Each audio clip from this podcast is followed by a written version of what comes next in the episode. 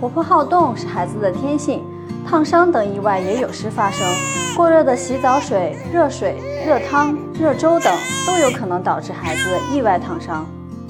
如果在孩子烫伤后没有采取及时而有效的紧急处理措施，可能会导致病情加重。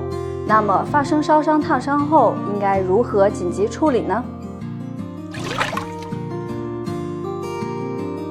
用干净流动的冷水对创面进行冲洗，约十五分钟，或致疼痛减轻。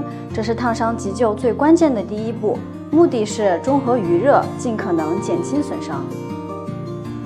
冲的时候，不要把水龙头直接对准烫伤部位，最好冲在创面的一侧，让水流到烫伤处，以防止水压过大对创面造成二次伤害。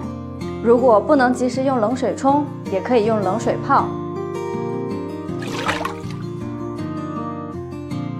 冲洗降温后，要脱掉孩子烫伤处的衣物，如果不及时脱掉，会加重烫伤处的热伤害。在脱衣物的过程中，一定要小心。如果衣物已经严重粘连，脱下有困难时，千万不要撕扯，以免加大创面。此时可用剪刀剪开衣服。用干净的纱布松散地覆盖在创面，或者什么也不覆盖，直接裸露伤口，前往医疗机构。在进行上述紧急处理之后，一定要抓紧时间将孩子送往医院，以免耽误病情。